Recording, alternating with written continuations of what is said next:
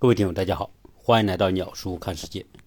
艰难的二零二三年已经过去了，我们的很多的听友可能从事各行各业不同的工作，我们都感受到二零二三年对我们从工作到生活到家庭到社会所带来的一轮又一轮的冲击和改变。那二零二四年会不会比二零二三年有所好转呢？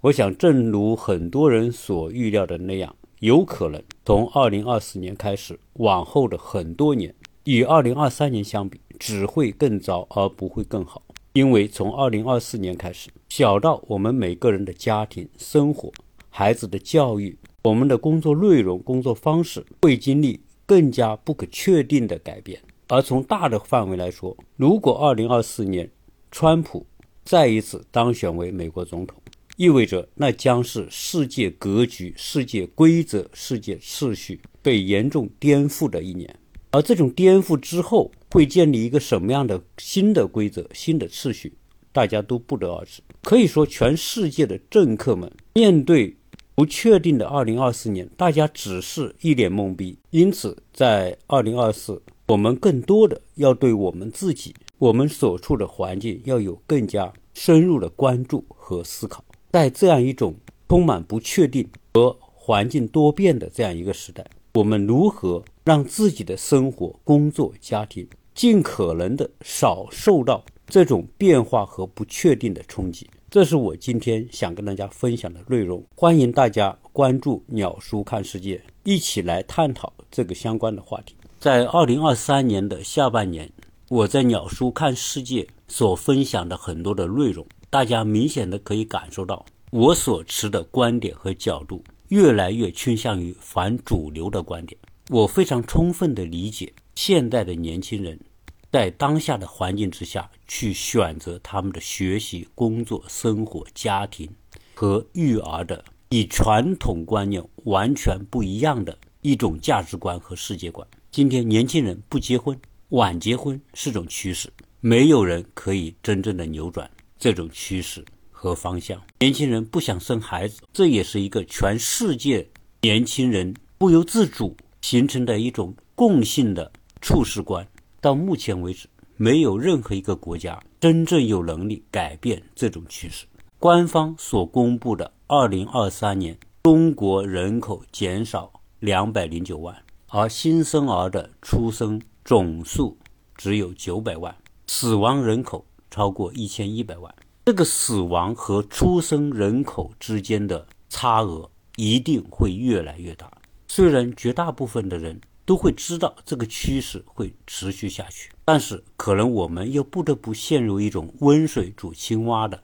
一个过程。再过几年，可能大家也就习惯了这种人口快速减少的状态。二零二三年我还谈了很多我对于下一代教育观念的理解。现在很多家长感觉到孩子的教育非常的卷，但其实我已经看到这种卷是广大的家长在传统观念所形成的惯性之下不由自主所做出的一种惯性的动作。因为其实现在孩子们的教育，他们所读的大学，他们拿的那张文凭，已经不再决定他们未来的工作、人生和收入是否会达到你期待的那个样子。说白了，现在的大学文凭已经在快速的贬值，每年一千多万的大学毕业生，不管你孩子多优秀，或者不管你孩子多不优秀，都有成千上万的跟他同样的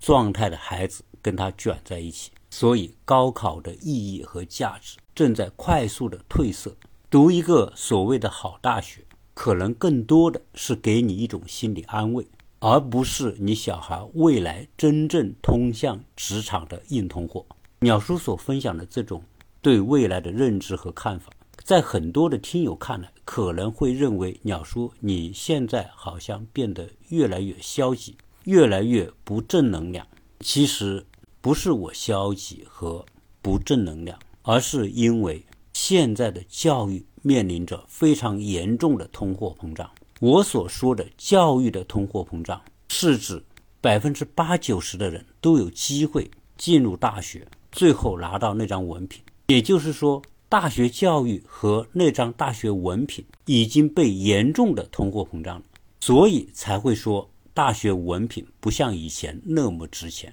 就如同我们现在手中所拥有的存款一样，现在每个国家都在大规模的增发货币，所以钱就贬值了。因此现在这个时代是我们所有的家长需要重新认知未来社会的走向，从而能够率先更新我们自己的对这个社会的认知能力，更新我们的价值观和世界观。只有我们能从内心反省自己过去的认知能力和传统的观念与未来社会走向之间所形成的冲突和反差，重新构建我们新的思维和思想体系，我们才可能不被这个社会卷进去，我们才可能带领我们的孩子不卷入到那种非常同质化的高投入低产出的没有太多现实意义的教育内卷当中。千军万马过独木桥上大学的模式，我可以非常确定的说，对于 百分之六七十 的孩子都已经变得没有现实意义。如果大家认为鸟叔的观点有可取之处，欢迎大家关注鸟叔看世界，也欢迎大家加鸟叔的微信一八六零七三一八二零零，我们一起来探讨如何先更新我们的认知，用未来的眼光和思维来反观我们现在的行为，哪些方面应该重新调整，并且我们家长需要摸索出一种对未来预期的预见能力和管理能力。我们现在每天花很多的时间在手机上，在短视频自媒体上，我们也会听到各种各样的专家学者对于当下大家所关注的社会问题，年轻人的未来，下一代的教育，社会婚姻观念的变化，人口快速下降的现实给出的种种的解读。生活在中国的老百姓很大程度上还是会相信政府会积极的采取一些对策来面对这种社会的巨变，但是大家一定要相信，政府能做的事情一定是站在大多数人的角度和立场，来维持这个社会的平稳和最基本的可持续发展性。从某个角度来说，他能做的是要做一个兜底的工作，来维持社会的平衡和正常的运转。而对于鸟叔看世界的广大的听友，大家更多的是希望自己有站在大多数人视野之上的一种稍微超前一点的预见性。鸟叔看世界这个节目从二零一七年十二月份开播以来已经八个年头了，我们一共也建了六七个相关的粉丝群。但是我们可以感受得到，从当初大家非常积极参与在群里的分享和讨论，到现在很多群已经偃旗息鼓，失去了参与分享和讨论的激情。其实这是一种非常正常的现象，但是我现在也能够感受得到，每当我聊的节目是一些当下的热点和大家所关注的话题的时候，点击率还是会比较高的。所以我能感受到，虽然大家对在鸟叔看世界的听友群里面的分享越来越少，但是我们这个社群和圈子仍然是存在的，只是现在大家要关注的事情更多了，要看的短视频更多了，我们的时间被进一步的碎片化了，而且需要我们去追的热点、看的热闹、吃的瓜应接不暇。所以在这样一个时代，大部分的人陷入迷茫，失去自我认知，失去对社会的认知，最后变成一种习惯性的状态，享受碎片化娱乐给我们带来的精神麻痹。这不是某个人的问题，这是整个社会潮流趋势以及大数据所构成的对我们每个人的信息茧房包围之后，会让我们越来越对这个社会既保持好奇，又变得更加麻木，既可以随时随地获得短暂而碎片化的快乐，又让我们的内心陷入更加麻木和看不到未来的希望。因此在当前的这种环境之下，如何打破约定俗成的某些社会规则和潜规则，对我们的约束，积极主动的从社会的迷雾、茫然和不确定当中主动去寻找我们要探索的方向。在全社会大多数人都陷入一种麻醉状态当中，保持我们应有的一点清醒，这是鸟叔坚持分享节目的初衷和出发点。这也是很多的听友会觉得听鸟叔的节目总会对他的思想有一定的触动、启发和冲击。在一个星期之前，我们去了一趟马来西亚，一方面是有一些个人的事情必须亲自去处理，另一方面自从我们去了美国，后来又由于三年的疫情，因此东南亚我们有十多年没有去。我之所以要去马来西亚，是因为在十一年前我们曾经办过一个马来西亚的第二家园，它那个第二家园其实是一个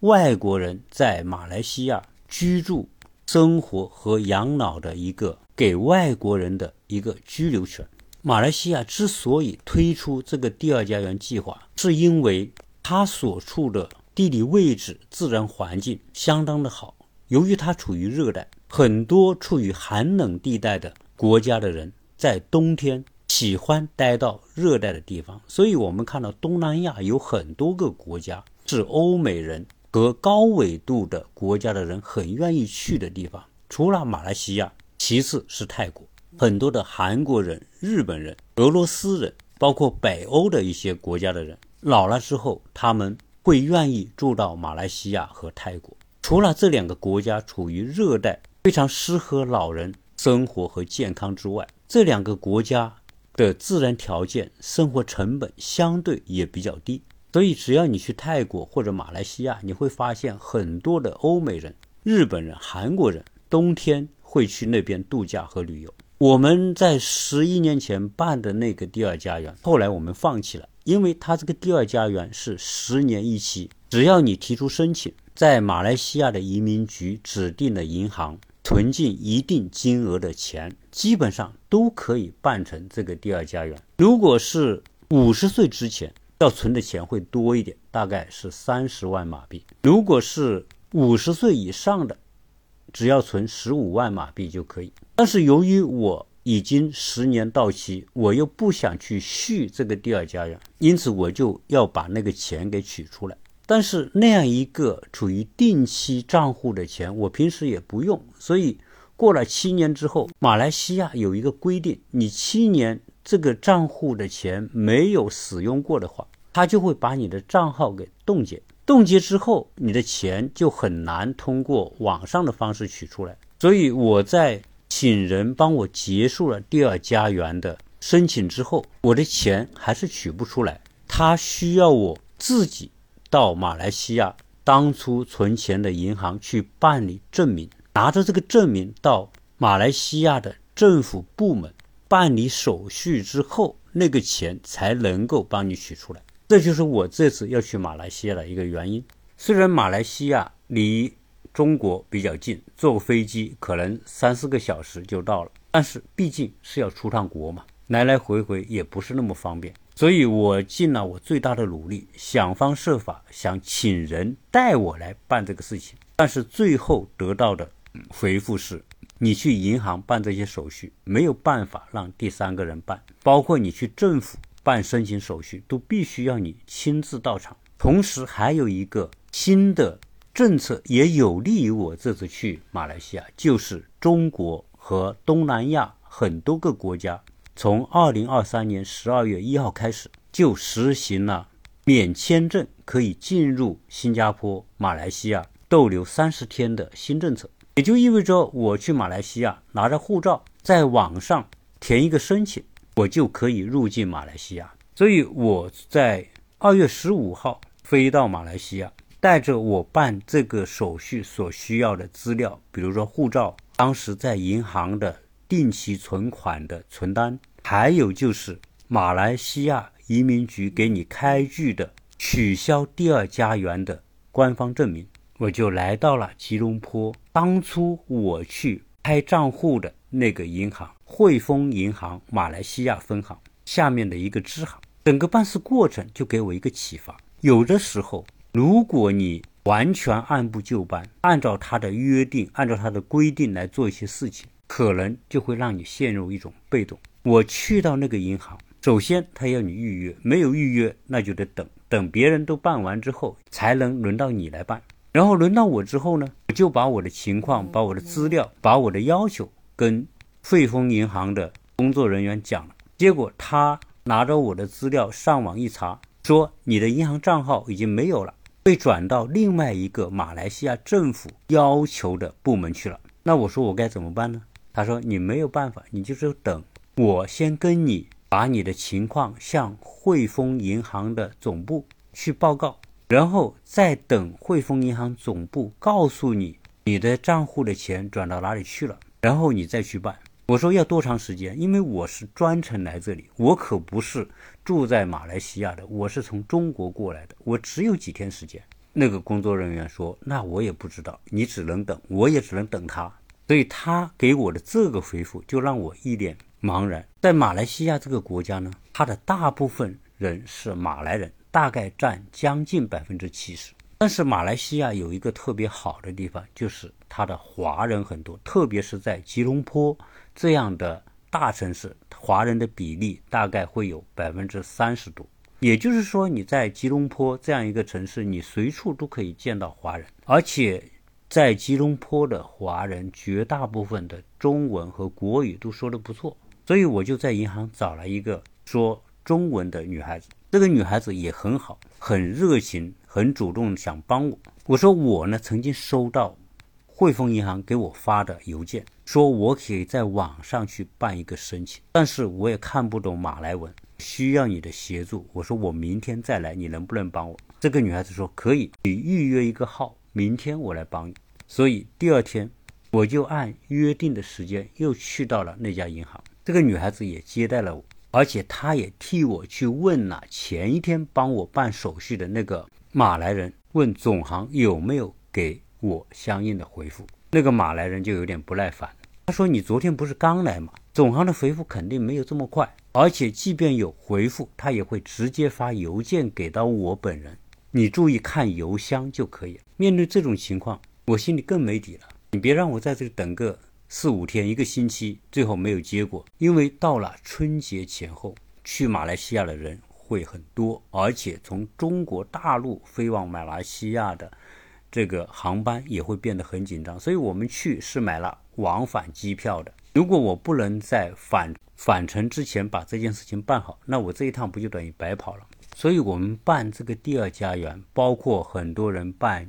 移民，由于你出了中国这样一个环境，从语言，从法律，从不同的国情，有时候你要沟通真不是那么容易。所以我的这个事情我感觉到办起来不会那么简单。那我是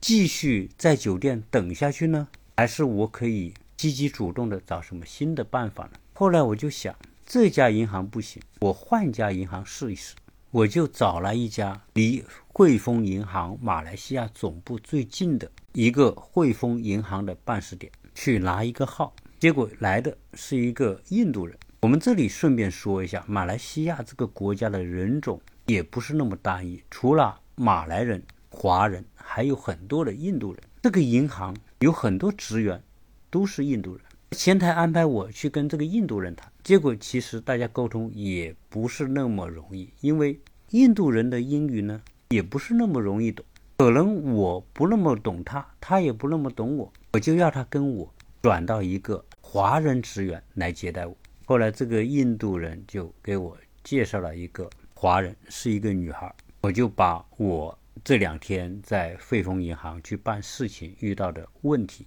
跟他前前后后都说了。我说我只有那么三四天时间，如果办不完我又得以后再来，对我来说实在太不方便了。我说我希望你能够帮到我。看得出来这个女孩其实是一个比较初级的职员，但是她很认真，她不懂就去找她的上司去请教，说我这个情况该怎么处理。后来在她的上司的指导之下找到了我的账户，然后她说你不要着急，我帮你，我会先核对你的相关资料，然后给你开一张证明，你拿着我开的证明，带着你的护照带着你的存款单和解除第二家园的政府文件，你就可以搞定这个事情。哎，我一听还是挺高兴的，我说是不是今天就可以办成？他说应该可以。所以前前后后，这个女孩花了一个多小时，在她上司的帮助之下，帮我开了一个取款证明，而且她告诉我你到哪里去办下一步的手续，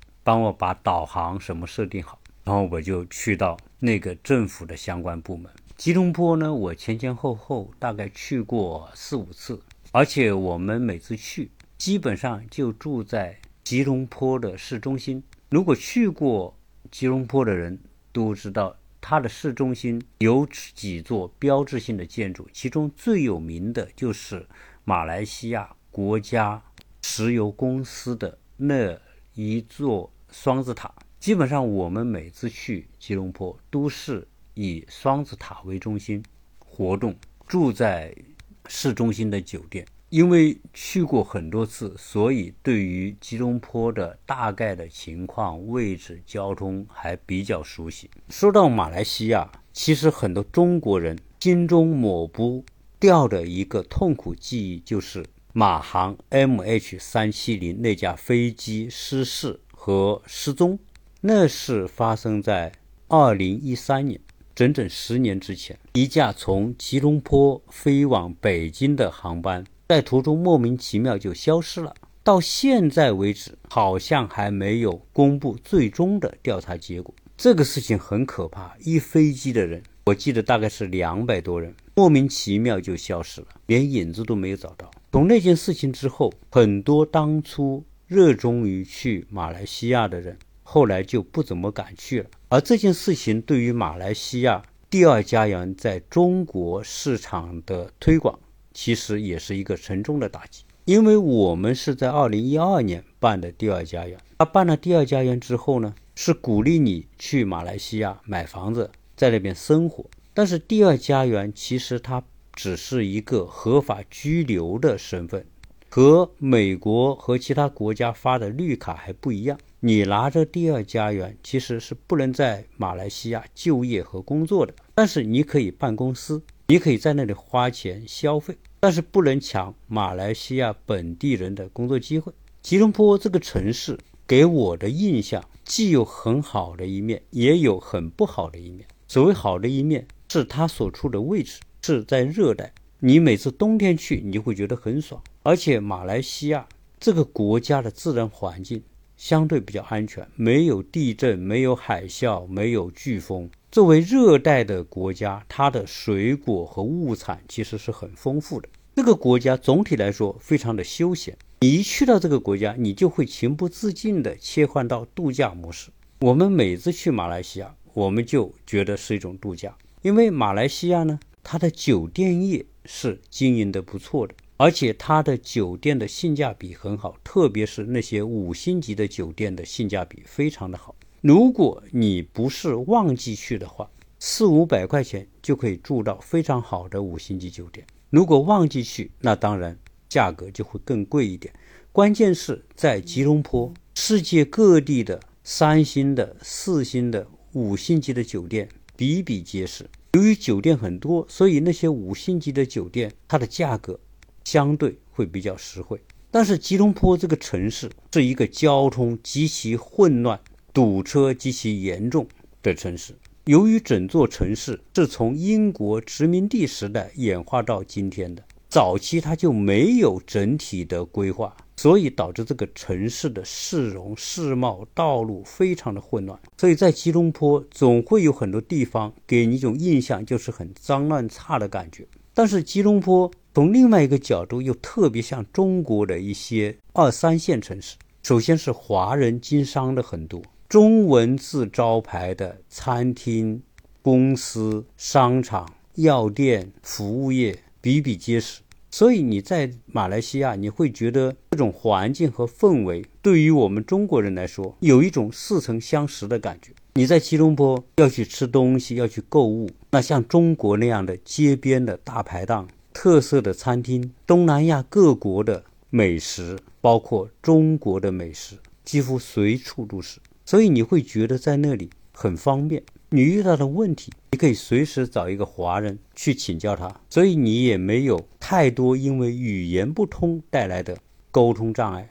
所以我们去马来西亚，特别是在吉隆坡这样的城市，去的多了，自然就习惯了。而且我们也很享受吉隆坡这个城市那种独特的氛围。虽然马来西亚是个回教国家，就是我们说的伊斯兰教的国家，但是马来西亚的回民总体来说是比较温和。虽然可能也曾经发生过华人和马来人之间的冲突与矛盾，但是总体来说，马来人和华人大家相安无事。加上在吉隆坡，它的几个商业中心都是非常靠近的，基本上你要身体好一点，你走路就可以到达。当然你也可以选择叫网约车，只是在吉隆坡的市中心，你可能叫网约车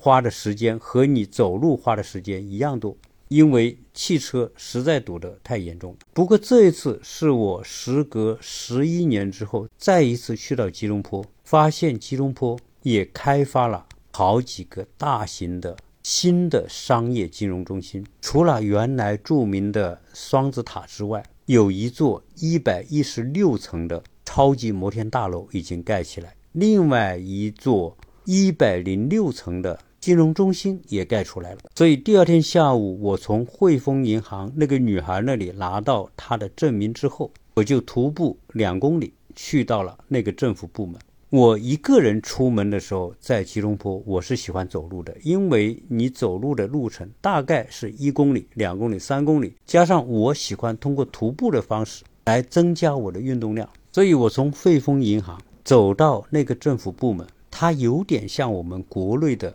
政务大厅，只是它的规模没有国内那么大，是很多个部门的办公室集中在一个建筑物里边。我通过左问右问，终于找到了躲在一个角落的那个政府的部门，拿一个号填上一张表，最后我把这些资料递给一个窗口的人员啊，那个窗口人员一看我这个资料就知道我是来取钱的，因为像我这样的人，由于很多年账户没有动过，钱被转到他这个部门来的人还挺多的。所以在这个人的指导和帮助之下，我终于在第二天的下午把这件事情办好了。我为什么要跟大家详细讲我去办这件事情的过程？其实是我今天这期节目要举的一个例子。我们说今天我们这个社会越来越让我们变得茫然，在这种茫然当中，我们是被动的等待，还是主动的去寻找新的方法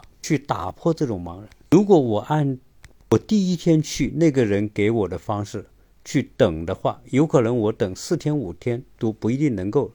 办好这件事。但是我在第二天，我说不管行不行，我要去尝试找一个新的汇丰银行的部门去寻求他们帮助，看能不能找到新的办法。最后事实证明，办这件事情不一定非得按照第一个汇丰银行的办事处给我的那个意见去办，其实还是有很多的变通办法和可能性的。那对于二零二四年以及往后，我们作为普通老百姓在学习、工作、家庭、孩子教育、就业等与我们切身利益密切相关的这些事情上，除了积极主动的去寻找各种可能性之外，我们很难等到官方或者政府给我们一个好的指引，因为政府只能解决你这一群人的共性的问题，而不可能解决你每个人的个性化的差异和需求。因此二零二四年，